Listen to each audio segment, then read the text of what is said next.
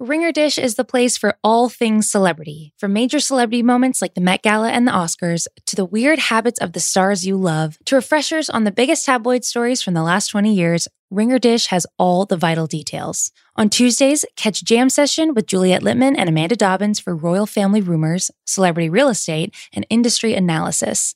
And on Fridays, listen to Tea Time with me, Kate, and Amelia for lightning fast coverage on pressing celebrity news and gossip. Check out Ringer Dish on Spotify or wherever you get your podcasts. This episode is presented by Walmart Plus. Walmart Plus is the membership that helps you save on things you expect, plus the things you don't, like free delivery from your store with no markups, gas savings, and even a free Paramount Plus subscription. Start your free 30-day trial at walmartplus.com Paramount Plus Essential Plan only. Separate registration required. $35 order minimum. See walmart.com slash plus for details. Nathan, we've got to start using Apple Cash. Uh, okay. Why? It's so easy and convenient. Apple Cash lives in messages where you and I text all the time. We do. All right. So I can pay you in the convos we're already having, like I do when I bribe you to say nice things about my favorite Taylor Swift songs. You'll never forget a payment or have the money just sitting somewhere collecting dust you do owe me money from the last time we saw those Taylor and Travis pics, so that is nice.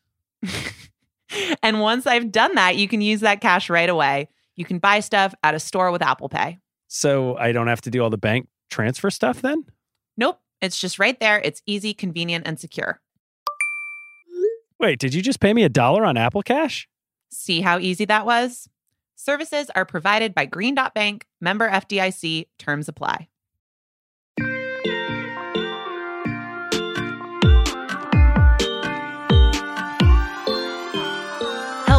And welcome to Every Single Album Taylor Swift. I'm Nora Princiotti. I'm a staff writer at The Ringer.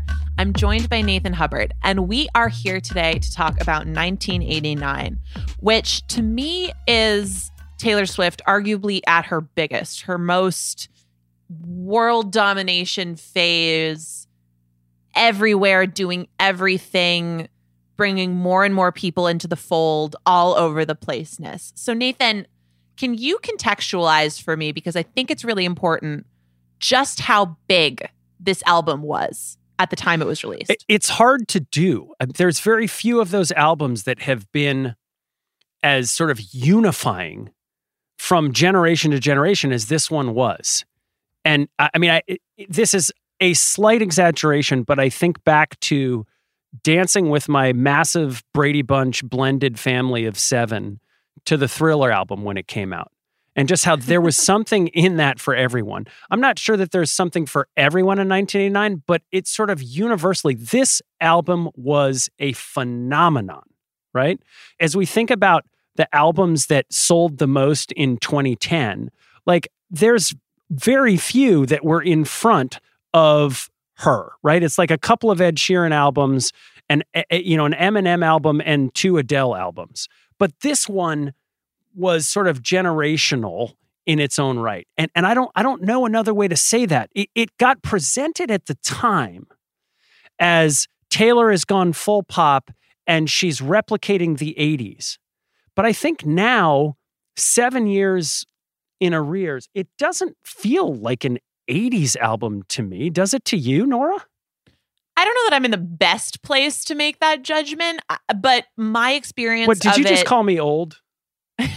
I was trying to be very polite about it, but maybe a little bit. Oh my like, god! I just I think that's probably a better question fired. for me to ask you. But what I will tell you is that my experience with it is to prove your point. It's very current because yes, that album as she's moving to New York on her own and and hanging out with all her girlfriends. I was in college when this came out. Like it feels very much like growing up and becoming independent and yes. just being so excited about all of that. So it feels very topical to the time in my life when it came out. And I think the time in a lot of her fans' lives when it came out, because you could just go dance to this album. You could just right. put it on and have a great time. I, I want you is- not to forget that. That is the point of this album, isn't it? This is an album that is meant to be listened in groups, right? That's how it was experienced. Shake it off, shake it off. And, but but totally. so many of the previous albums that we've talked about, you tell me about how each individual song has this like deep, rich meaning for you. You can sort of put it on and get in your own feelings. This album is supposed to be played at a party, isn't it? Yes. And I don't think it's a coincidence that this album and Fearless are kind of these like supernova album moments for her. And those are two records where they are for groups, they are for singing together and being together too.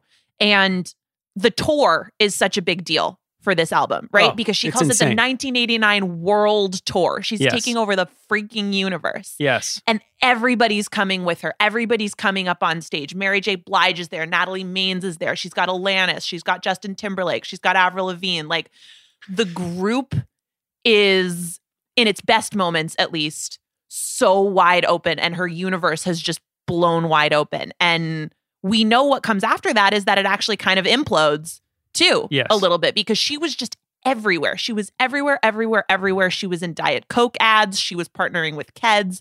She was partnering with American Express.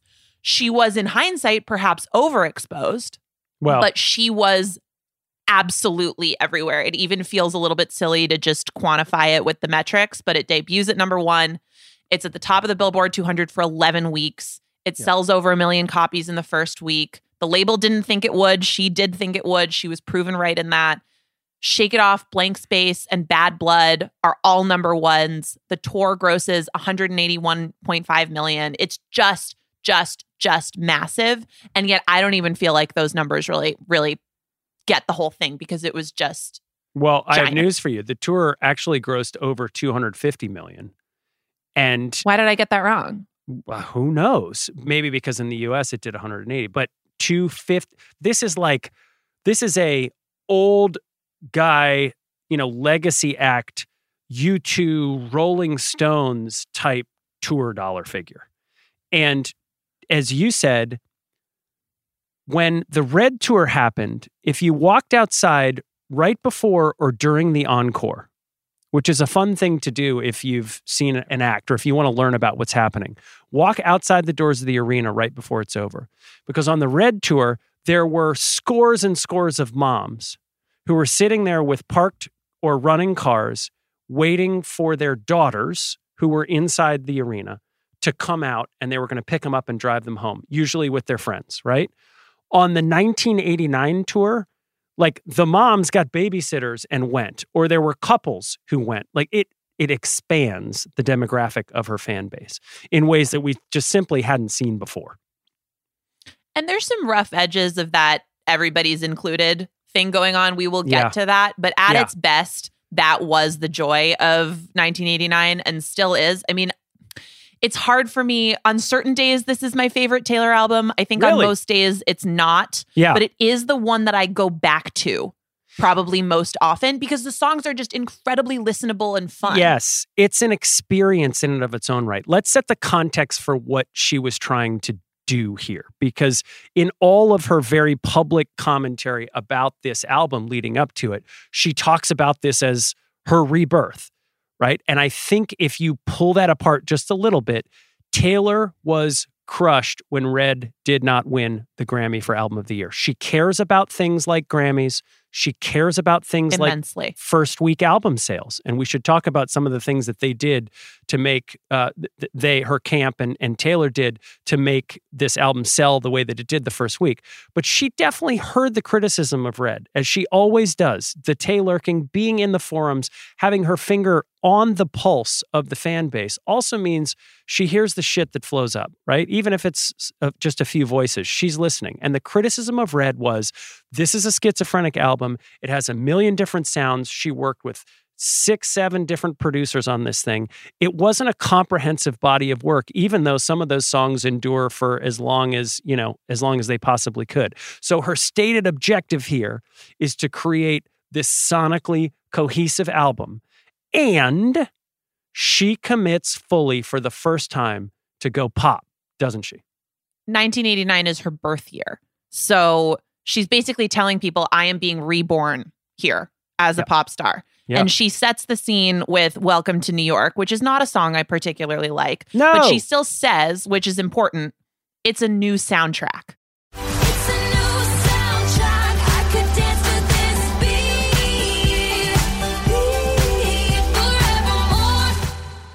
Yes. I can dance to this beat forevermore which is super clever and comes uh, back around. But she's just telling you right off the bat. It's like it almost harkens to Born in the USA. It's identifying a new starting off yes yes her. and and one of the things that i've come to appreciate as we've gone on this journey together is that both the first single and the first song on the album should be subject to less sort of critical scrutiny around the you know the quality of the song. They are always these palate cleansers that are like i know you've been tasting salt. Taste this. It's going to wipe your palate clean and i'm going to give you sugar or or you know something else in reverse. But welcome to new york like you said is not uh, in its own right. I mean she worked with ryan tedder who by the way co-wrote halo and worked with beyonce and a million other people. Incredible catalog of work. But this song does and also set- worked on one of my favorite songs on this album i know Yes, places I- but yes was also on uh, welcome to new york. Okay we will have a we'll have a leg wrestling match about that in a few minutes. But in welcome to new york like it is it's like the intro to a play. Like it sets the scene you know the big building she did it on the tour she opened with it on the tour it just sort of sets the scene. She is a full-on adult she's immersing herself in the culture of the great american city that she was always afraid of and said she'd never mo- move to right? In the liner note she said from the girl who said she would never cut her hair or move to new york or find happiness in a world where she is not in love. That was the last line she said love taylor right? And here she is in new york in a new apartment. It's sort of a- a reset of her life and that is the palate cleanser for what is to come as someone who moved around a bunch as a kid and kind of found myself in New York and felt like I did my most important growing up there, I absolutely get the impulse to want to do this song. Probably the most New York thing about it is that it's just sort of vexing and frustrating, and everybody likes to complain about it. So maybe in that way, she was really successful in it, but it is Well- a scene setter. at this moment in time, Taylor is such a huge star that she is really setting the narrative for what 1989 is going to be. And in all of these interviews that she did, she talked about the year 1989 and how she had been listening to music from the decade. And so a lot of the initial sort of here comes Taylor's 1989 stories all say this is a heavily 80s influenced you know record that that that is going to be all about you know songs that she listened to from the decade. I think that the initial reception of this album focused on wow she's she's pulling these influences from the 80s and what's important about this album is what you just said a little while ago. It doesn't sound like anything else and that is what makes this album timeless. Well, when you say it doesn't sound like any anything else, it also didn't sound like the music that was otherwise dominating the charts in 2014. So I Right. think that's where some of the desire to pin it on the 80s plus the title comes from. I mean, there's there's a couple things like they almost sampled a Fine Young Cannibals song on I Right. Wish You Would. Right. Some of the sort of propulsive bass snare. lines. Yeah. Yeah. like I, I know what those references are Yeah. to. So so I get it, but I Yeah. do think that the 80s thing it comes largely from the desire to initially place this album within a context right when in reality maybe what she was going for was something completely con- like contextless. I, I think I think you actually nail that 100% right because that's the end story of this album. You know, I think the New York Times actually nailed it. They had a piece called Farewell to Twang. And what they said is by making pop with almost no contemporary references, Miss Swift is aiming somewhere even higher, a mode of timelessness that few true pop stars, aside from, say, Adele, even bother aspiring to. And that's what matters about this album. It got dragged into she's copying the 80s, but other albums that we've talked about, we can point to songs on there and say, oh, this sounds like something we've heard before. What was fascinating about this is that she was working with, with Max Martin, who had shaped most of the sounds on the pop charts in the 2000s. But the two of them together created something that really didn't sound like what was happening then or any year before. Well, they also created, and we're going to get to our categories, the biggest song on this album. And I've got a blank space, Nathan. And I'll write your name and I will write the song Blank Space into it because it is the biggest song that Taylor has ever had. It spent seven weeks at number one. Shake It Off did four. And the best thing about this song is that Taylor takes every sexist caricature she'd ever been made into and she spins it into her own delight. And it is just the best. And I absolutely love this song. I love this music video. Blank Space is totally timeless. Do and you I will not hear an argument. To this song now? When Oh, you yeah. go put you do. You like spin it and put it on. Oh, heck yeah. Like I listen to this song with my friends. I listen to this song when I grocery shop. I listen to oh, it is just a mood, as as the kids say. I mean, it was everywhere at the time. And what was so amazing about it was she just went, she had two choices. She could continue to fight against the sort of media caricatures of her relationships and so forth, or she could just grab it and almost parody it and come out the other end by showing how silly it was. That if you actually believed everything you read, the person in the video is who you were talking about. And there was no way she was the person in the video. So start me on the video because I know this video moved you in many ways. It's incredible. It has nearly 3 billion views on YouTube. It won a bunch of awards. She wears 21 different outfits. And that's what I'm talking about, right? When she's taking something where all of all of the media has just been horrible to her and painting her as this crazy serial dater and she turns it into not just a great song, but she turns it into a really fun experience for herself. She's got like gorgeous model man to do the video with her. They're Per at some like mansion in the Hamptons. Yeah. She's riding a horse. There's Dobermans. There's a deer of some kind. She gets to take the, you could critique her golf swing. She gets to take the golf club to a vintage car. She gets to stab the blood filled cake and just tear down this house. And it just is awesome. It is just pure awesomeness. This is not the only huge video that she makes associated with this album. Obviously, the Bad Blood video is in a lot of ways even bigger, right? But the first and one, actually, and shake it off too. well, so that's what I was going to say. Shake It Off is the first video we see. And it has a very interesting reference in it, which is Taylor Swift in a cheerleader costume. Which, if we go back to the first album that we talked about in Tim McGraw, the cheerleader was the outsider and the enemy. And, and she is playing the sort of uncomfortable role of wearing the cheerleader costume. But there, there is some self awareness and acknowledgement that she has gone through a journey and is now, in her own way, the it girl. Right. But she's still making fun of herself. Yes. because what she's also doing on shake it off because there's there's the cheerleader section there's the ballerinas section there's the sort of modern dance thing but then there's also the sort of hip hop dance thing she is basically saying haha i'm not that cool i'm not a cool rapper yes. by yes. almost putting on the affect of Yes. a rapper on this song hundred percent. so she's simultaneously acknowledging her own power and her own cool, but she's still saying, "Yeah, okay, I, I'm Taylor Swift, but I can still be a little bit of a dork." That's really fun and shake it off. I do think though, the thing about blank space, like shake it off, is sort of ridiculous and very general. Right. Blank space has the same LOL whatever quality to it, but it is about something very real that happened to her, which was the portrayal that she was just collecting men and then discarding them because she couldn't hang on.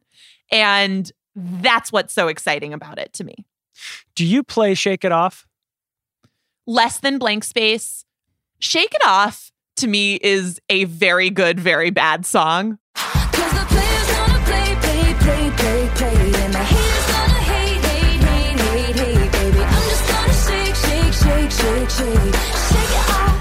How did you receive it when you first heard it? Oh, it ruled. Okay. It totally ruled. I mean, it didn't come on, take I you any time? I was in college. Like, I know. I mean, this That's sick great. beat is a line and a half.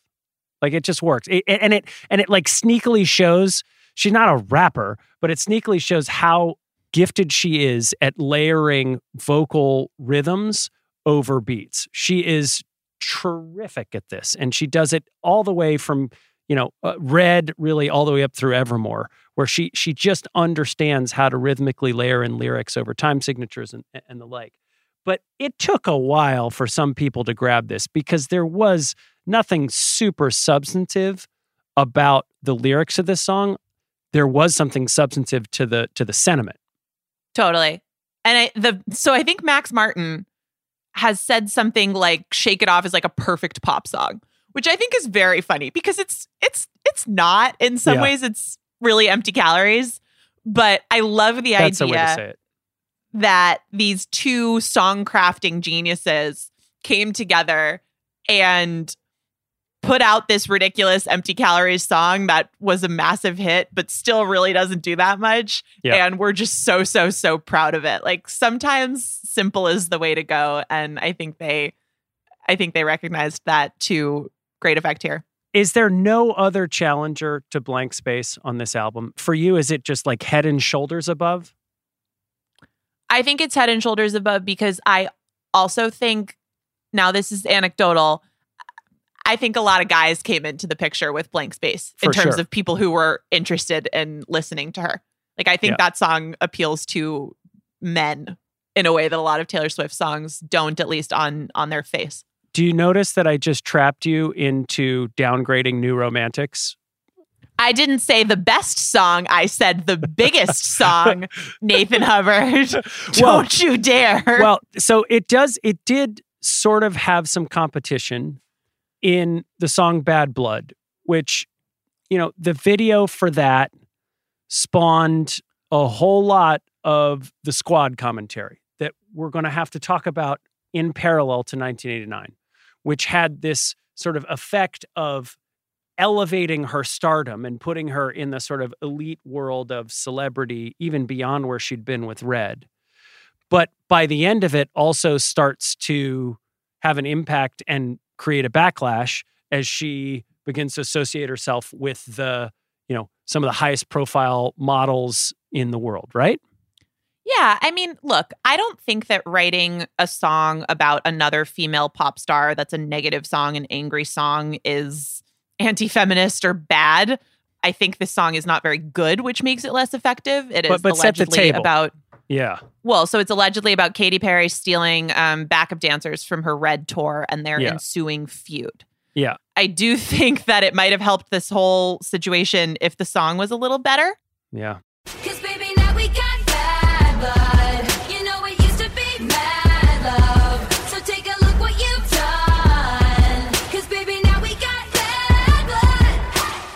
But it did come off as slightly incongruent with the whole sisterhood i love my girlfriends vibe. And taylor had maybe started to get criticized a little bit for phoniness. A lot more of that comes later. But there was something where she was telling her fans that she was like them and she was their friend. I mean i remember she would say on the tour she'd be like hey i'm taylor and she would talk about all her friends and say that her requirements for friendship were to like her and to want to spend time with her, which everyone in that audience qualified for. Yes. Yeah. But then at the same time, she was presenting standards of friendship in her own life that were unattainable to those people because hmm. pretty much all of her friends were famous and many of them were unbelievably beautiful, skinny, largely white models. Yeah, I mean this this video has more people in it than like it's probably second only to Freedom 90, the George Michael video in terms of like the highest profile beautiful people in the world are in this video. Now I'm calling you old. That's fine. I'm just giving you the historical context that you need to understand this video. Thank you very much. But I don't, this is important. So I don't, I don't want to close the circle on Yeah. this until we say that she's acknowledged this, that she has some regrets here. Because before she turned Tell me 30, what she they did are. a piece. What are the Well, so she did a piece in Elle where she listed 30 things I learned before I turned 30.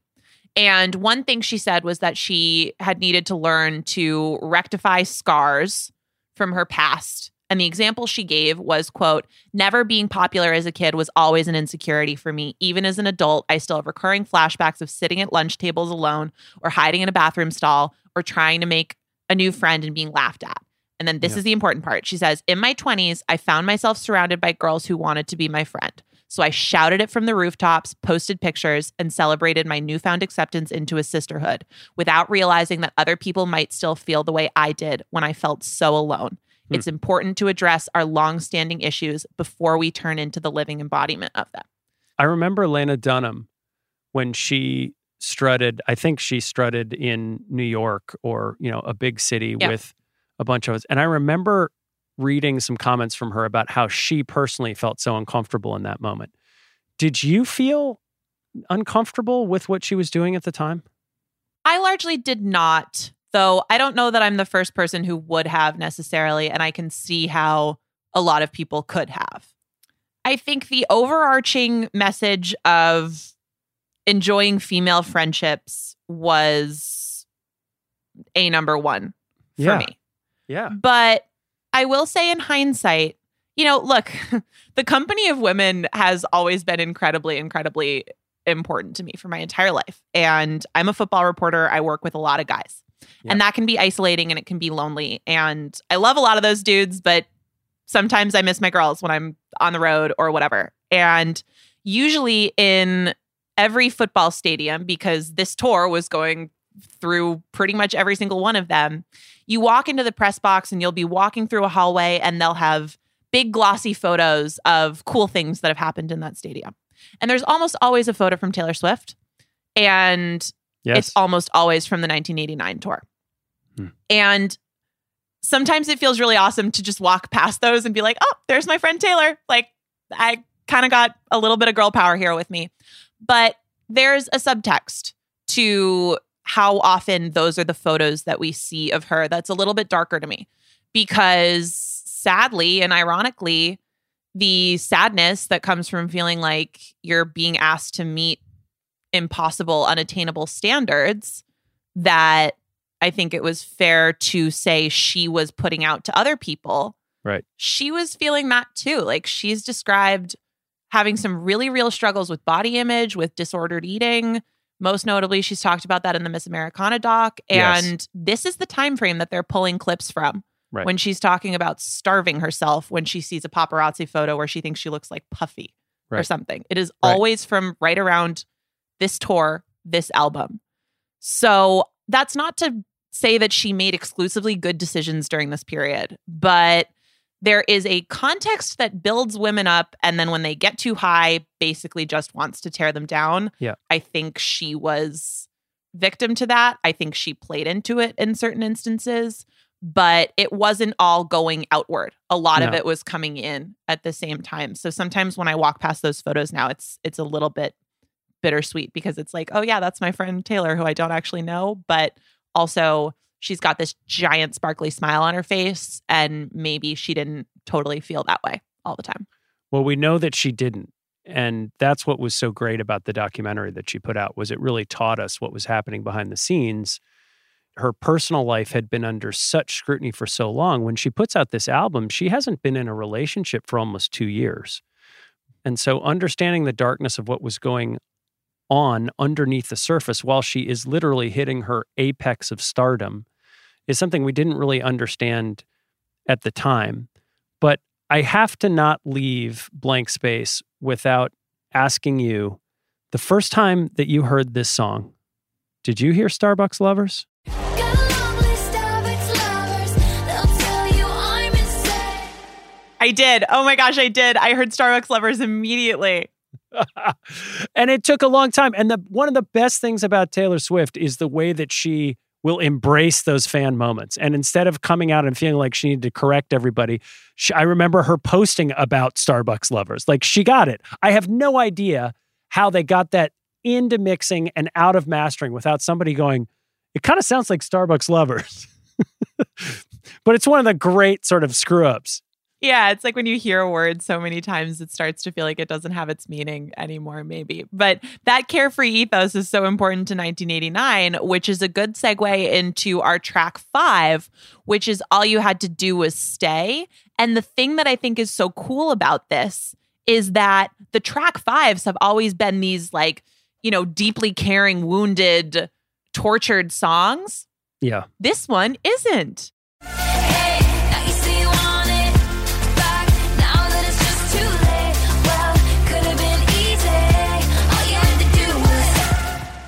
Yes, it's it's you know I, I wish you'd stayed in some ways, But she has the line in this song, people like me are gone forever Yes. when you say goodbye.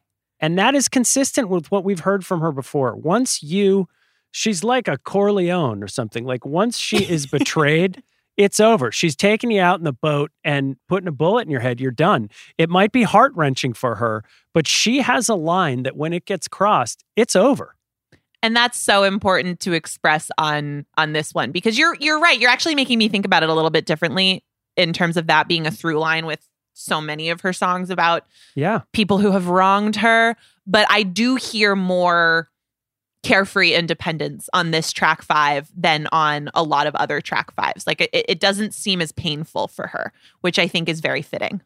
She gives us the clue that you drove us off the road, which means this is about Harry Styles, isn't it? i think so but save that because i have a question for you on that front later but we'll My- we'll get to it later I, I have to say, this song doesn't move me. This falls back into the maybe we make too much of track fives and not enough of track threes. Although there are some amazing track fives on uh, you know through the course of her albums, this one doesn't grab me as one of the all timers on the album. I love the line and the melody on "This Was What You Wanted." I just love the sort of the plainness and direct confrontation of that to the listener. I just imagine the person, Harry Styles, who this song is about, sitting back and just hearing that and going, Yes, I fucked up. Let me remind you, this was what you wanted. Well, she did this song with Max Martin and Shellback, who are my most important collaborators for this album. And we've talked about them. We talked about them on Red, Yeah. but Max Martin is the co executive producer with Taylor on this. And I just think that partnership really flourishes on this album. And it's just this joy of having these two incredibly smart makers of music just clearly seem so excited by the prospect of doing this whole thing together.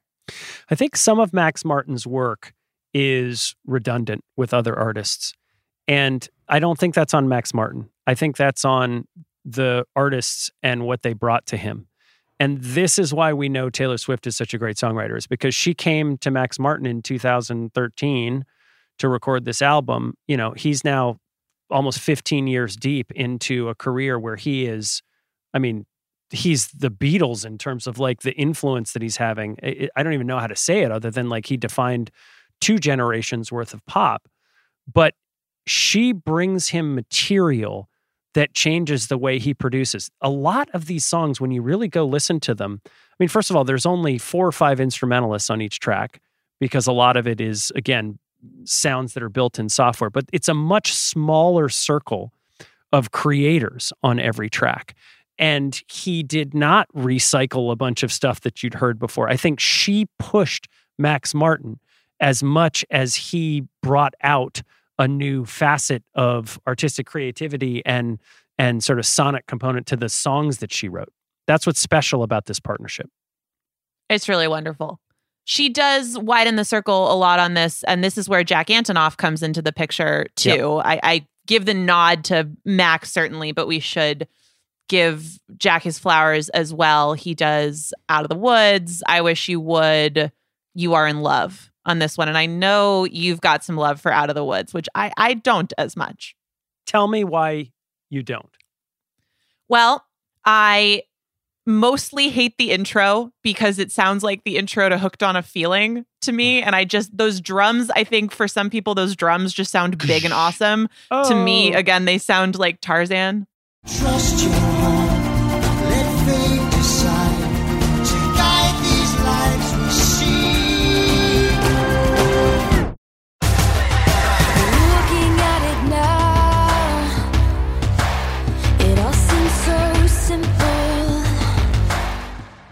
Really? It sounds like Tarzan to you? Yeah, something like that. Or like, I don't know, maybe The Lion King or something. And then there's also, I just think he does too much on this song. There's an acoustic version of this song, or maybe she does it at the piano, I think. Yeah. Um, The Grammy performance. yeah, at a performance at the Grammy Museum that I think is stunning because I think there are incredible lyrics on the song. I think the bridge is incredible. It's cinematic. I think move the furniture so we could dance baby like we stood a chance to paper airplanes flying is like just chills. To move the furniture so we could dance, baby, like we stood a chance. To paper airplanes flying, flying, flying. but he does too much with the production. There's like a weird arpeggio thing happening in the background of the second part of the verse that that feels like nails on a chalkboard to me and I can't get over it. I believe that the bridge of this song that is so incredibly strong grows up into the bridge of Cruel Summer, which is where it really flourishes. But what do you like about this song? I like everything. Listen, if I think about Jack doing the like vocal part at the beginning, the like, oh, like if I think about him doing that with the face that he makes while playing August in the Long Pond sessions, then it can kind of ruin it for me. but like, look, the Grammy performance that you talk about, she plays that piano version, and there's parts of it that sounds like, I mean, I, I texted you this. It sounds like the Thompson twins if you were here from 16 Candles.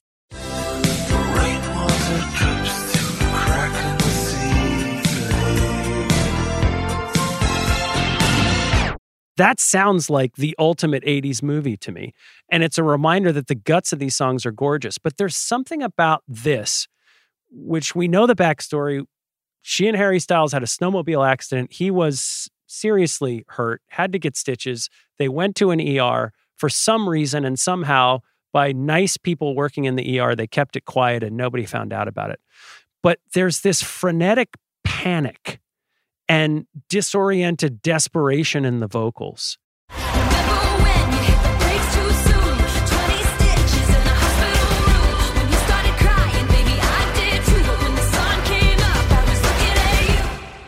That just hit me so deep on the outro when she sings do you remember? It's like it really was a scary moment for all of them i think. And the vocal here is what just sends me. I love the melody. I love the vocal. This is also the third song that i heard. It was the first song that i heard publicly on the album. And Wait, I, what do you mean publicly? What songs had you heard before this one? well i heard shake it off and blank space at a business meeting at her house in Los Angeles. What? Yeah. Nathan, Yeah. you've been holding out on us. Yeah. I was there uh, with Twitter and we did a meeting with the iTunes guys. And she was there leading the meeting. And she said, I have recorded the best music that I've ever made in my life. And it's going to be a big change in direction and the next phase of my career. And I want you guys to hear it. And she played us those two songs. And my jaw hit the floor. And that's about all I remember. So, what did you, in that context, what it like when you heard the actual album and when you heard more, like when you got out of the woods, what were you thinking? Were you thinking, like, holy crap, she was right? Yeah, it was completely different than anything we'd heard. And Shake It Off wasn't my most favorite song that I've ever heard, but it was clearly a totally new and different direction. And the thing that I take away from that story more than anything was how unbelievably certain she was that this album was going to be huge. She knew it and she was doing everything from, you know, editing down every bit of the music to driving all of the meetings with her most important business partners to make sure that this thing succeeded in ways that she never had before. Was she cool? Yeah, she was cool. She's a force. Okay. Like, She's I can't believe you held out on us. She's a force of much. nature. Like you can't. She's one of those people that you're just in the room with them, and like they just is this force field of like superhumanness around her, and yeah, she's cool. I think I would have melted. And like not to like I covered Tom Brady for years and was in the room with him all the time and kind of didn't give a shit. Like that's too strong, but it just didn't feel like it was fine. It was normal. I think I would melt if I was in a room with her. She's a hugger, and I think that a lot of people feel that way that they'll melt, and she sort of compensates for it by hugging everybody. She's just very. She. It's just like her natural thing. I think is to embrace people, both in a business meeting or obviously when she meets fans, and she, I think that's just her way of cutting through the, oh my god, it's Taylor Swift, and being like, nope, I'm a human being. disarming everybody. That's very cool. I cannot believe you waited this long to tell that story. And now I have to segue us, but we should go back to Harry because we're going to get to most purposeful Easter egg, and I'll do mine first. It is the title of style. See, I think that that is what I had before I got my purposeful Easter egg. I mean, style is, first of all, that is, I love that song so much. We should note that, like Out of the Woods, it was a song that sonically was mostly written without melody and words before she came to it, right? It had been written by some Swedish guys who were going to keep it for themselves. They were working with Max Martin. She heard the guitar part. They were really emulating Daft Punk, um, which had won, by the way, Album of the Year over Red, and wanted to sort of, you know, grab it for herself. But she wrote like when that moment when, you know, after the guitar, like when the drum and bass comes in and you hear that sort of like rocket descending sound, there's nothing cooler than that song. Yeah, and this was the first time that she was writing to track in that way. She talked about it on the voice memo for I Wish You Would too, which is the song that at least originally had sampled the snare from She Drives Me Crazy. The Fine Young Cannibal song. Yeah. It's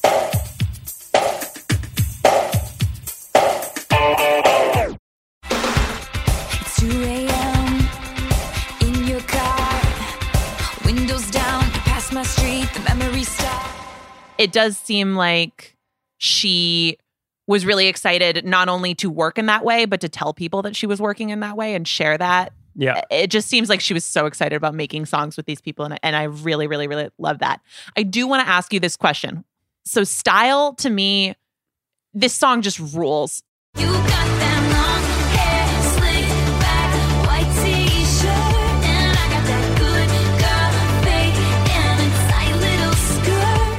It is so sort of propulsive in the undercurrent of, of what you're hearing in the bass line. Like it just sounds great.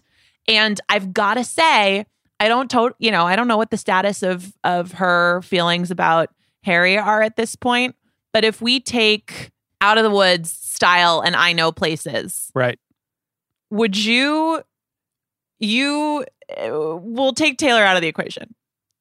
If you were to enter into a relationship that you know is not going to work, but you are going to have music written about you, and those are going to be the songs, would you say yes or no?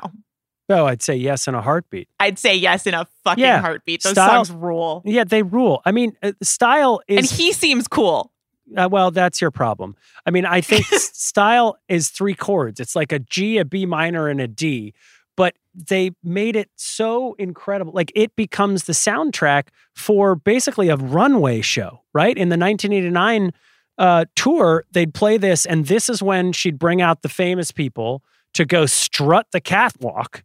And, you know, she'd show off the sort of VIP guests who'd come up as a way to surprise the crowd because when you get to this level of production, save for one or two songs, it's hard to really mix up the set list much in her world anyway, right? But yes, this song is transcendent. I do think, um, again, I will say it leaves the listener, the Harry Styles experience via Taylor Swift songs leaves the listener feeling like this guy is sort of wild and you know mysterious and has some darkness but it does feel like she ends in a decent place with Harry Styles. Is that I what actually so. happened? Well, I, I've- I really don't know. Do you think so? I'm not sure. But she certainly, from a music standpoint, leaves that relationship in about the best place with some sort of longing and wistfulness. I mean, it's hard to, I'm not sure that Clean isn't about him. I mean, she's in London and, you know, she gets a call and she realizes she's over him. I, I- I'm not so sure that that's not about him either. And by morning, gone was any trace of you. I think I am finally clear. The Harry Styles experience, as seen through the Taylor Swift lenses, is an interesting one to be sure. I'll just be honest. I think it sounds very exciting and fun. But did I, and that part of a big part of that to me is I know places, which do I take from your earlier comment that you're not a fan? I like I Know Places. It's the Tedder song. No, it is not on my list of things that I would cut for this album, which we're going to get to in a second. I, I dig the Tedder production. I think there's some bigness to her vocal. This song slots in not as one that I go back to and need to listen to over and over and over again, but thematically it just works with the album. It certainly doesn't feel like filler or a skip. Can I just come back to the Easter egg? Because I appreciate that you put out style, and that is what I had in my notes until I realized that the best Easter egg was actually no, it's Becky. you have a shirt that says no, it's Becky. You just want to bring that up. The No It's Becky shirt, uh, which for those who don't know, there was a Tumblr post by some person who posted a picture of a girl at a high school prom who is Taylor Swift, uh, saying something like, "What she like tried marijuana and died," and some and Yeah. some and somebody else comes in and is like, "Dude, uh, I'm pretty sure that's Taylor Swift," and the the poster's response is, "No, comma, it's Becky." Like just insisting that it's this person, Becky. And Taylor Swift stepped out of New York City in a yellow shirt with the words "No, it's Becky" on it, and that just about melted the entire internet. Probably the the peak for Taylor lurking. Yeah. Is the acknowledgement and a sartorial choice with but that the, t-shirt. the brilliance of that to understand that her fans are going to see it, to understand that the cameras are going to be on her, and that if just one of those pictures makes its way into you know us weekly or onto the onto the homepage of TMZ, that the fans are going to know she is paying attention. She is in these deep dark corners of the internet where you're talking about her, reading the things that you have to say, and again, that is the blessing and the curse of being Taylor Swift because she is doing all of the consumer research and she knows her customer and her fan inside and out and she therefore makes incredible business decisions and and and creative decisions based on that but she's also reading the stuff as we now know that is darker and that is more hurtful and she absorbs that in the same way that she absorbs the good stuff That's absolutely true. I, I let you circle back on the Easter egg. I need you to let me circle back so I can help you fall in love with I Know Places, which is one of my favorite Taylor Swift songs. It is Tell me. absolutely in my top 10. wow It is probably in my top five. what I listen I listen to this song all, all, all the time. It is one of my most listened, and I'll tell you why. The actual song is playing hard to get with you. See the vultures circling dark clouds. Love's a fragile little flame, it could burn out. It could burn out. because you get all of those minor chords in the verse and it is just not giving you what you want. And then all of a sudden she goes to the C major on the chorus and it is like, holy fucking serotonin rush, Batman.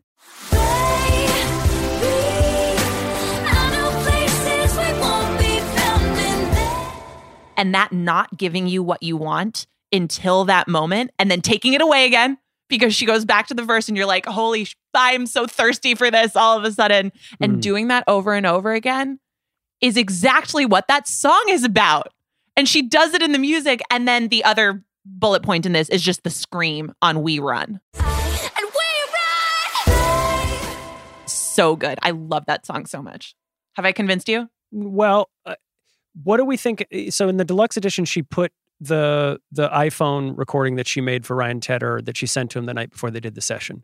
So you can hear it in a very stripped down way, and she's just playing octave notes to go through the sort of four chord, you know, chorus.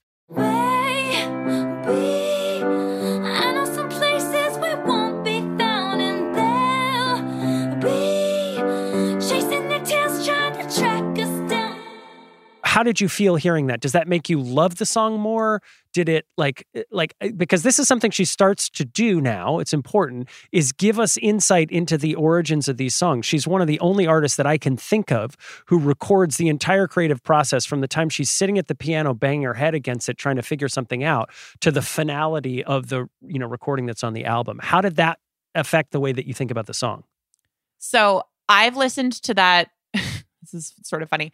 I've listened to that I Know Places voice memo an unbelievable number of times because Why? it comes because it comes right after New Romantics on the deluxe Oh version. Oh gosh. So because I listen to New Romantics so much, it just goes into it. I've done that so many times, it gets on my Spotify Wrapped playlist. Wow. So this brings up a really interesting point because what I'm I know that you love New Romantics and I'm going to give you the floor to talk about it. I'm going to let you finish.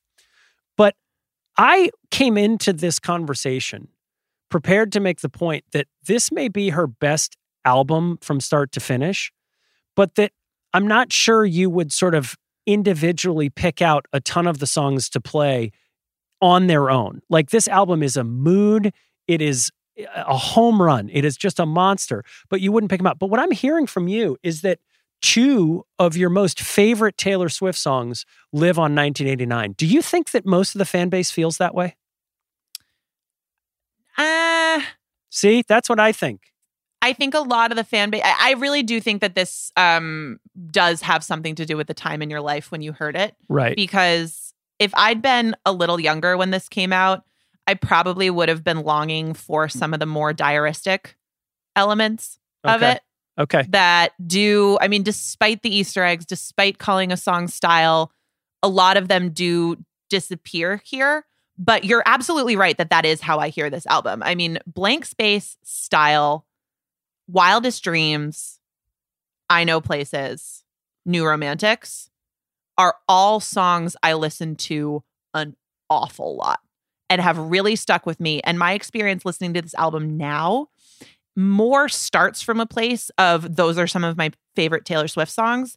And then I'll go back and I'll go, this thing top to bottom is a fun listen. I Yeah, almost discount some of the other songs because Yeah. I'll go relative to those ones, they're filler. But then I'll go back and go, oh no, these aren't filler. These are really good songs. Yeah, that's how I feel about I know I know places, and I, and I may be wrong about that, but they're they're just some songs that like most songs like you get sick of, like your ear gets sore from listening to it. It's like if you like trace your arm for long enough, y- your skin gets sore. Like if you hear uh, most songs too many times, like they, you just can't take it. But there are through the course of history some songs that every time I hear them, I am excited and it feels great. And style is one of those for me for sure that just transcends. Can I rant for a sec? Uh, yes, please, Nora. You know I love when you do. Pay apps are way too public. Uh oh, what happened? Okay, so some rando hearted a payment from five months ago, and I realized people can see my entire history, who I'm paying, full names. It's super weird. Yeah, it is super weird. Well, how are you going to pay your friends then? I'm asking for a friend.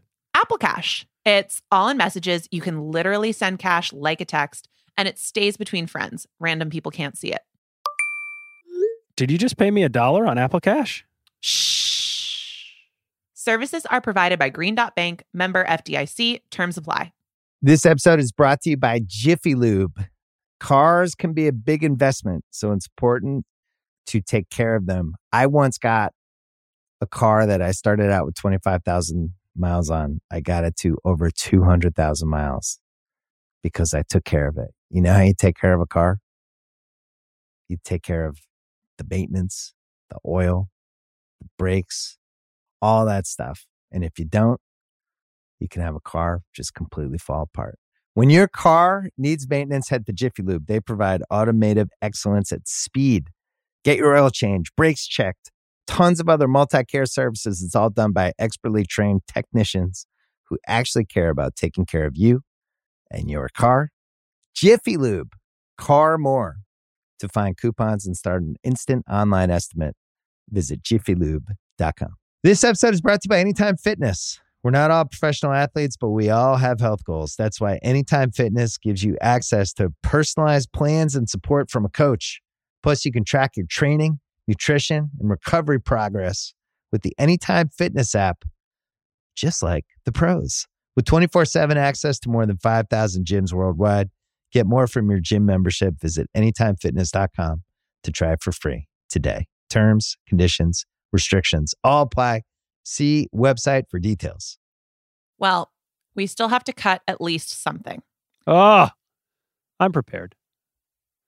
What are you cutting? I'm going to go first because I bet I, I think we might be on the same thing. I'm cutting bad blood. What? Wow. Yeah, of You're- course. It, this song is not good. I know we just talked about how most things on this album are great. This song is not good. The lyrics are terrible. What I about don't the really Kendrick care about Lamar this fight. version? The Kendrick Lamar version is good, but the fact that Kendrick Lamar could only make this song like meh okay speaks to the fact that it's a miss. Still love my life, I got money and and you gotta live with the bad blood now. Is it crazy that she goes on to win the Grammy over him and but had him on this track? So so really you cut Bad Blood. I feel like you read a lot of critical panning of this song, and and and you went there. What? explain why you throw out Bad Blood, but you keep how you get the girl.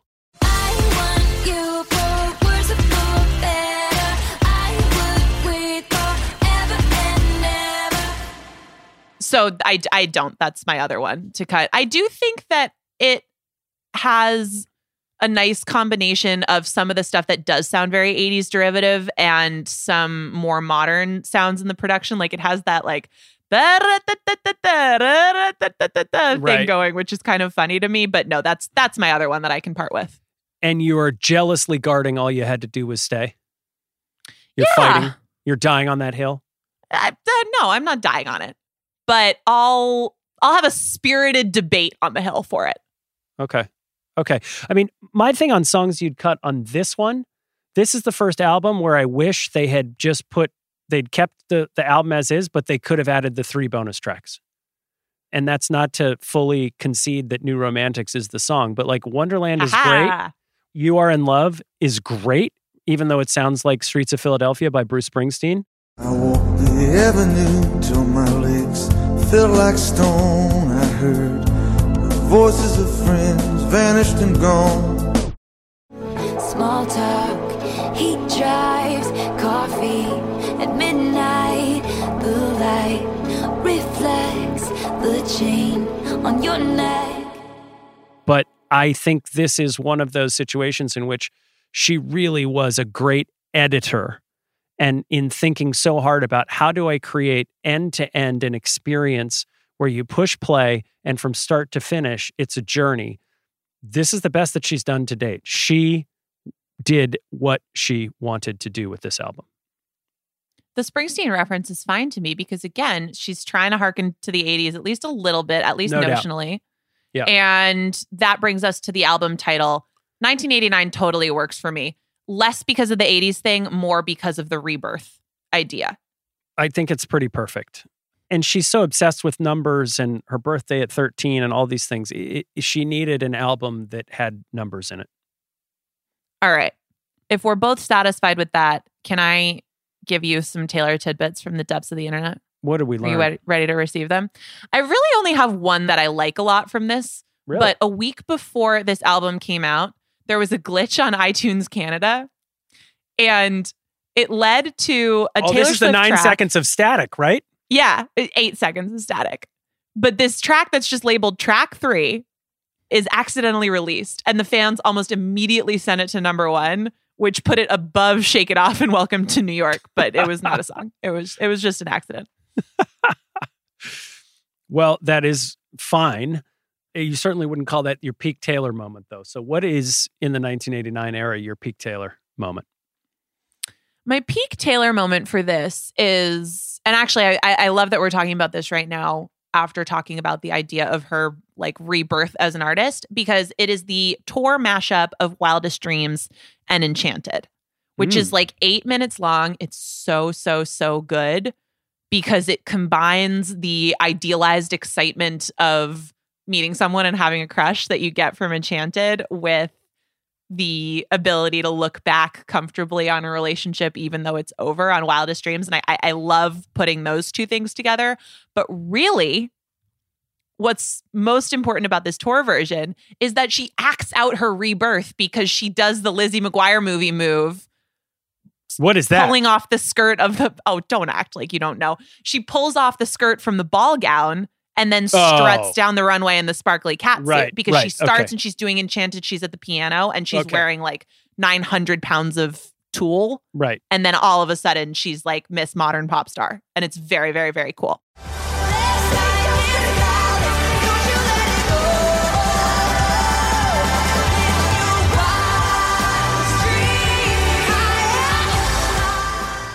that's my peak taylor Well, for me, the peak Taylor moment was the listening parties that she had leading up to 1989 in all of her houses from LA to New York to Nashville to Rhode Island. And I think these played a huge role in the virality of this record because we started to get these YouTube videos of fans not knowing where they were going, getting on a bus. She had handpicked them from the corners of the internet and brought them into her actual home and then posting these videos of, you know, uh, 200 people dancing in her living room and kitchen and family room to shake it off. It just looked like an album for us, for people to be together and play. And it just sent this album the sort of buzz that was created by bringing in your most passionate fans and giving them this experience of inviting them into your home. It it just showed all of the marketing and business genius that she has as well as you know, keeping her grounded in that one to one connection with her fans. Bringing them into your living room is an unbelievable sign of faith and trust. I mean, who knows? You got to believe somebody walked off with a souvenir off of one of her console tables or something. But uh, maybe there was enough security to keep that from happening. But it just it Well, showed she'd probably just give it to them if they asked. yeah, but it just showed this unbelievable trust where I'm sure she had some moments of of security needing to step in, but they were they honored the gesture that she'd made. They were respectful of her house and they just went in a living room and kind of like the we are never ever getting back together video, they just danced and they were silly, but they posted it to the internet for everybody to see. That to me felt like a moment in which she was one of the biggest stars in the world, if not the biggest star in the world at the time, but still able to create a perception of her being small enough to bring you into her living room. Brilliant. And it shows how well she understood both what her fans wanted and how they would react to something like that, whether or not she Yeah. could trust them in that way. And that's a good segue into our Tom Hiddleston Award for showing the work here because she won a battle in understanding what her music was going to do and how appealing it was going to be to people. Because my choice for this is that she fucking told us that she was mad at her label. Mhm. And maybe it was hard to read into at the time, but she was Billboard's Woman of the Year in 2014. And let me share with you a couple things she said in that interview. okay. She said, one, everyone in and out of the music business kept telling me that my opinion and my viewpoint was naive and overly optimistic, even my own label. And here, Right. what she's talking about is betting that this album could do a million sales in the first week. yes. But then, this is her again. But then, when we got those first day numbers in, all of a sudden, I didn't look so naive anymore. She also says, when I knew the album had hit its stride, I went to Scott Borchetta and said, I have to be honest with you, I did not make a country album. I did not make any semblance of a country album. And of course, he went into a state of semi panic and went through all the stages of grief the pleading, the denial. Can you give me three country songs? Can we put a fiddle on Shake It Off? Right. And all of my answers were a very firm no, because it felt disingenuous to try to exploit two genres when your album falls into one. Blah, blah, blah, blah, blah. She says a lot of people are smarter than marketing professionals give them credit for. And then, and this is the last one, she's asked about advice for women wanting to get into songwriting. And she says, You're going to have thousands of decisions to make that will shape the public's perception of you. Let those decisions be your decisions. Don't let them be some man in a suit's decisions. do you She think told us. do you think it is a coincidence that at the same moment in time a investment banking booklet shopping big machine which would have included the rights to taylor's masters is circulating all over the place and when i say all over the place it was being looked at by facebook and twitter and snapchat among many many others and that was the signal to the business world that all was not right. Because if you did more than 30 seconds of diligence, you saw, wow, Taylor Swift has one more album to deliver. She hasn't re signed.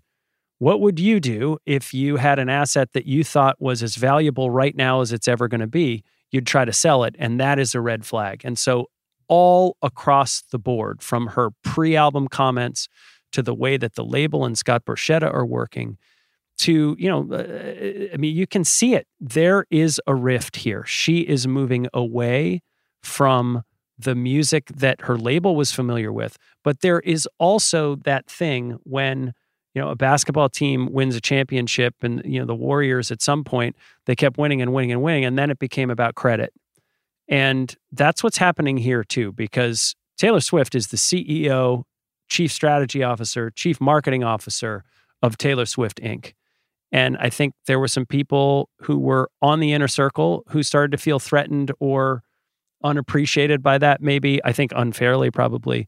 It was Taylor who made Taylor big. And so um, suggestions to the contrary probably weren't received very well. And it's important because her business is going to change dramatically over the next couple of years. And we should talk about the re release of Wildest Dreams, which came through a movie trailer that we saw on TV just this past week. It is a movie about animated horses and trains, and Jake Gyllenhaal is in it, says producer Kaya.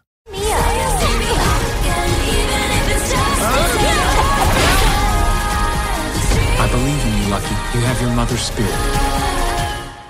Talk to me, Nora. there is truly the proverbial lot to unpack here. Okay.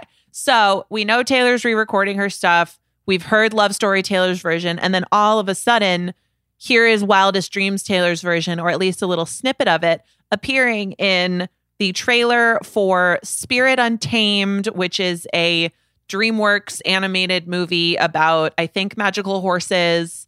And Awesome. then, yes, as producer Kaya so astutely pointed out, starring Jake Gyllenhaal. What the fuck is going on?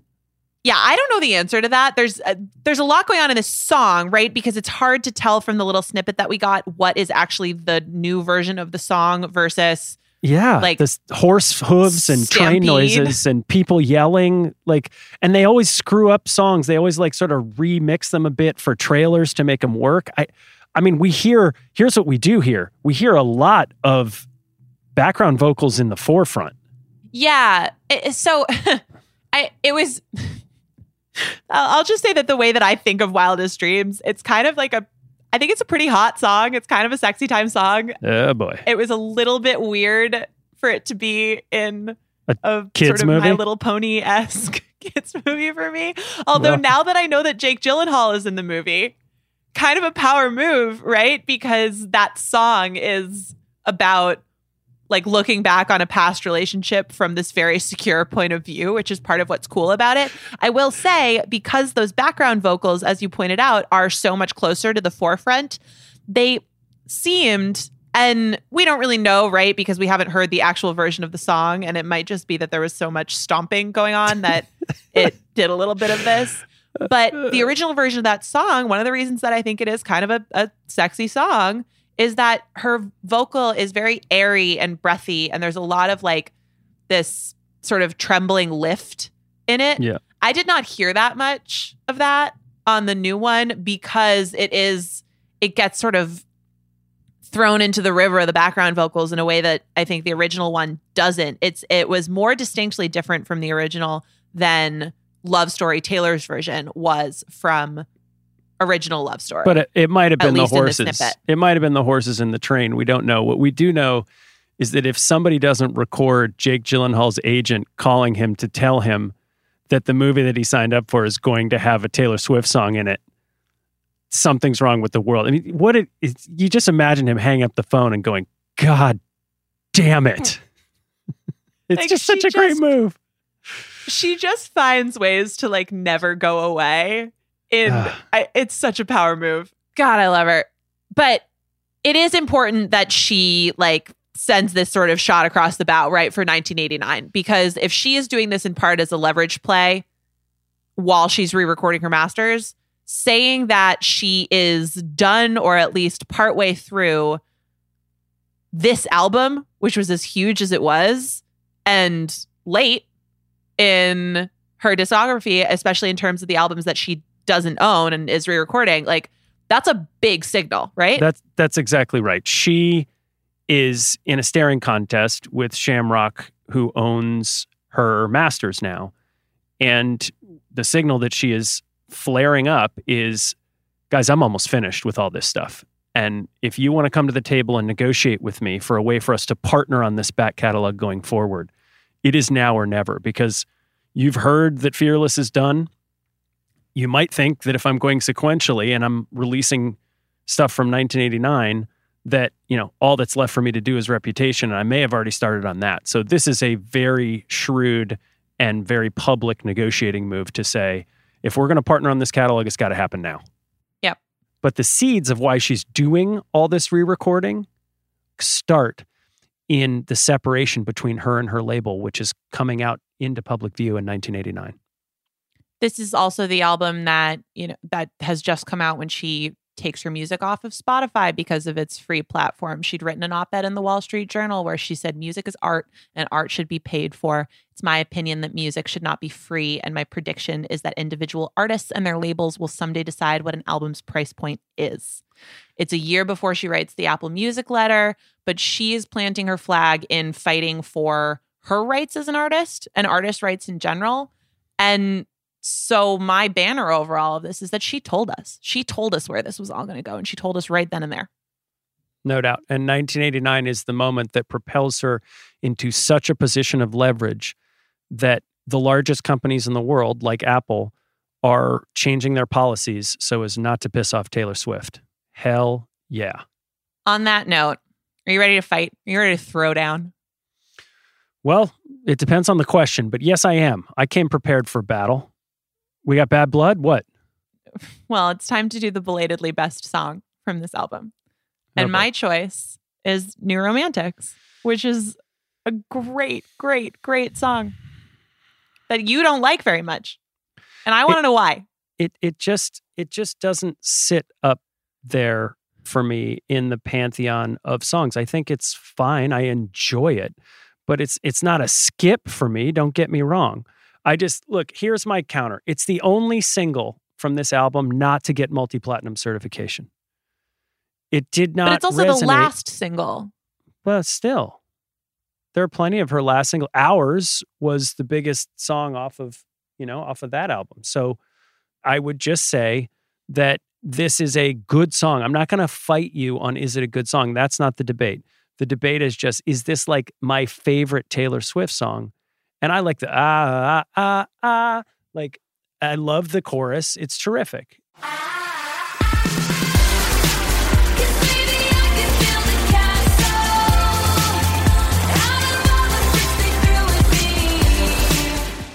But the rushed baby with the new romantics for me doesn't totally it, it, it doesn't sync with what i think she's so great with as, as we talked about earlier which is structuring lyrics over beats and melodies in really sonically pleasing ways I've always taken the fact that this ended up as a single, and maybe this isn't right, and you would actually be in a better position to explain this than I would. But I always took that as they didn't even put this freaking thing on the album, and then people loved it.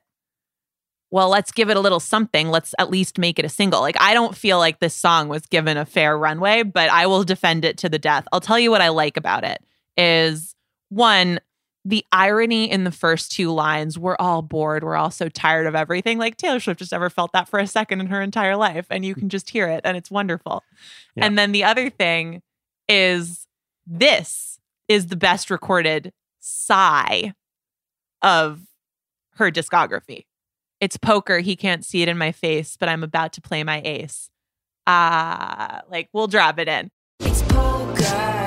He can't see it in my face, but I'm about to play my ace. It's so, so, so good. And my girl is just fresh out of fucks to give and living her life. And this song to me feels more like that. It actually feels more like that just sort of freedom, excitement. I want to go have fun feeling of being like, you know, 21 or 24 or whatever right than even blank space because it's just purely joyful. this is the only artist in the world that I can think of who we are talking about songs like New Romantics from 1989 and Ours from Speak Now, where songs that didn't make the album, or by the way, uh, Better Man from Red, where songs that didn't make the album are as good or better than anything that did. It's just a fascinating study into what a songwriter she really is. we know that she's going to become infinitely more fascinating even after 1989 although in maybe less purely wonderful or at least more complicated ways so i'm curious to hear what your next album appetizer is from this one because the next album is reputation I didn't see for the first time a signal of what was to come. I think she poured so much of herself and her focus and energy into nailing this from the first track to the last that she wasn't sort of thinking about, I have to make the journey. This for her was the destination that she had been thinking about, certainly since Fearless, maybe since the beginning. and she's here. And so it doesn't feel like there's a teaser of what's next to come. I mean, if there's anything that's next to come, it's the Ryan Adams version of 1989 that we need to talk about in hindsight. So it's gonna be forever. It's gonna go down in flames. You can tell me when it's over. If the high was worth the pain. Ugh. I know, uh, which at the time she celebrated and thought, wow, you completely, you know, sort of reworked this and and she celebrated. And of course, in hindsight, that's a horrible take given uh, what came out about the artist who did it. I hated that in the moment, by the way. Did you? Not it wasn't necessarily that I I, I get why people liked how his cover sounded. What I hated about it was that here was this dude who, to my knowledge, did not ask permission to do this. And I know she gets a check too, like whatever. But he took her work and just made all of it his own. And Pitchfork reviewed his version and wouldn't review hers. And there was so much just grossness associated with how seriously his version of her work was treated. And I didn't love that she was so excited about it in the moment. It kind of Yeah. bummed me out because sh- here she is fighting for artists to have ownership of their work and and be and identifying with that so strongly and this dude was just kind of like i'm gonna redo your album and get a whole bunch of credit for it and she celebrated that and it kind of made me like just a little annoyed and more annoyed now I, I think we have to get comfortable with a whole bunch of artists covering her stuff because she is a great songwriter at the core. And we've breadcrumbed the different ways in which artists have already started to take her songs and rewrite them. Um, i love i love taylor swift covers i just eh. this felt like inserting yourself into the narrative. Yeah, well, and it was also just how much credit he got for doing it. Yeah, It- it I- all of a sudden, oh wow, this is serious music because Ryan Adams covered it. But but part of the reason it got that much credit is because she blessed it so publicly. She was moved by the music, and you know, it, it was from her perspective like a sort of indie rock guy covering it was great. In hindsight, it's cringier and darker than the Al City guy re-recording her stuff and posting it to the internet. and saying a lot. Yeah, well, so I hear what you're saying. And I agree that it is tough to figure out what the through line to reputation is from here. But What did you see? well, so I'll call, I don't want to use bad blood for it, although I think that would be a lot of people's choice just because we're going to get to this, but I don't Yeah. want to identify the dark grading qualities of reputation as defining that album because I feel like they don't or at least they shouldn't. The one that I think is Hmm. is sits more comfortably with me. She talks about sex. I said no one has to know what we do. His hands are in my hair, his clothes are in my room. What?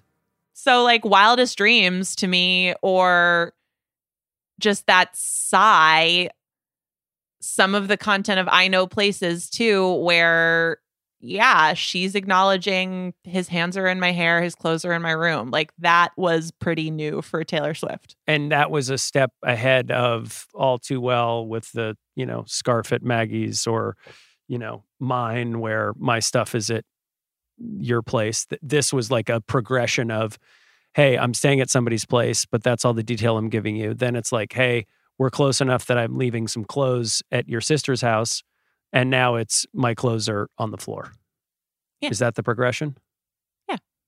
and that's going to tee up reputation Only bought this dress, so dot dot dot. Hmm. Speaking of lyrics, what is your single best one from 1989? so Starbucks me- lovers. It's Starbucks lovers. Um, no, mine comes from clean.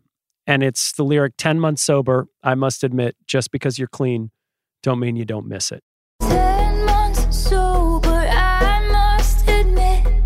Just because you're clean, don't mean you don't miss it. I love that song. I, I love the song. It's it's Imogen Heap produced. The vocal was done like right away in one or two takes. And there's just something, uh, it is one of my favorite songs on the album. And that lyric to speak to how hard it is to get over somebody and what happens when you separate yourself is just a beautiful line. What about you? Well, I just want to say on Clean, she used that song at least on one occasion in the tour to kind of signify the experience of going through the sexual assault trial. And I always liked that song, but when I heard her, I think it's in the in the tour video, when I heard her do that, it hit me so much more. Like that song has taken on kind of a second life to me Hmm. post her identifying that connection with it. And I think it's really powerful. yeah, Um, that, that opening line, "The drought was the very worst," just sets the tone for the whole thing. It it is awesome. My favorite lyric has a completely different tone, which Okay. is because we're young and we're reckless. We'll take this way Ah. too far. Okay, okay, you can't argue with that. Um, I also will say uh, this is not the single best lyric, but the single most used in Instagram captions lyric is Darling, I'm a nightmare dressed like a daydream. Yes, for sure.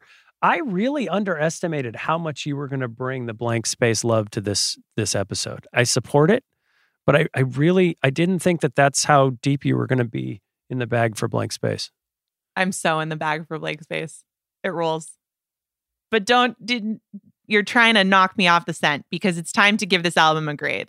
And I actually think we're going to be closer on this than I thought because I will tell you exactly what I have written down in my notes next to final album grade, which is Okay. fuck you, Nathan. It's an A. What did you think I was going to say? I thought you were going to say that there's a lot of filler on this album. We really missed each other. This album is an A. It's her best collection of songs. It doesn't have my favorite songs, but front to back, I think it's the best work that she's done. I It's mean. I, I, I it's my favorite Taylor Swift album, even more in hindsight, knowing what was going on for her personally underneath the stage as she was sort of making her way through the scaffolding and coming up, like what was going on for her. I mean, look, right as she becomes the first woman to win album of the year twice, right? That puts her into the pantheon of artists. The week before that, Kanye releases the song Famous and reignites the bullshit. And you know, she gives this acceptance speech that's hailed as as feminist. To all the young women out there, there are going to be people along the way who will try to undercut your success or take credit for your accomplishments or your fame. But if you just focus on the work and you don't let those people sidetrack you, someday when you get where you're going, you'll look around and you will know that it was you and the people who love you who put you there. And so a week before Kanye inserted himself back into the narrative in a moment when we should be hailing now an iconic artist that transcends generations, the only woman to win this award twice. She's got to address this bullshit again. And by the end of the 1989 cycle, Taylor Swift is smart enough to know she is right on the edge of overexposure. She says it on the Kanye tape. That's one thing we can all agree about from the Kanye tape. The doctored video comes out, the internet tries to destroy her, and she disappears. We are headed for one of the darkest moments of her career. And so, for that reason, I absolutely adore this album. We'll get to all of that that's to come when we talk about reputation, which is what we're going to do next. But until then, I'm going to go dance. This has been every single album Taylor Swift. For Nathan Hubbard, I'm Nora Princiotti. Join us again on Thursday for our next episode where we'll move on to Reputation.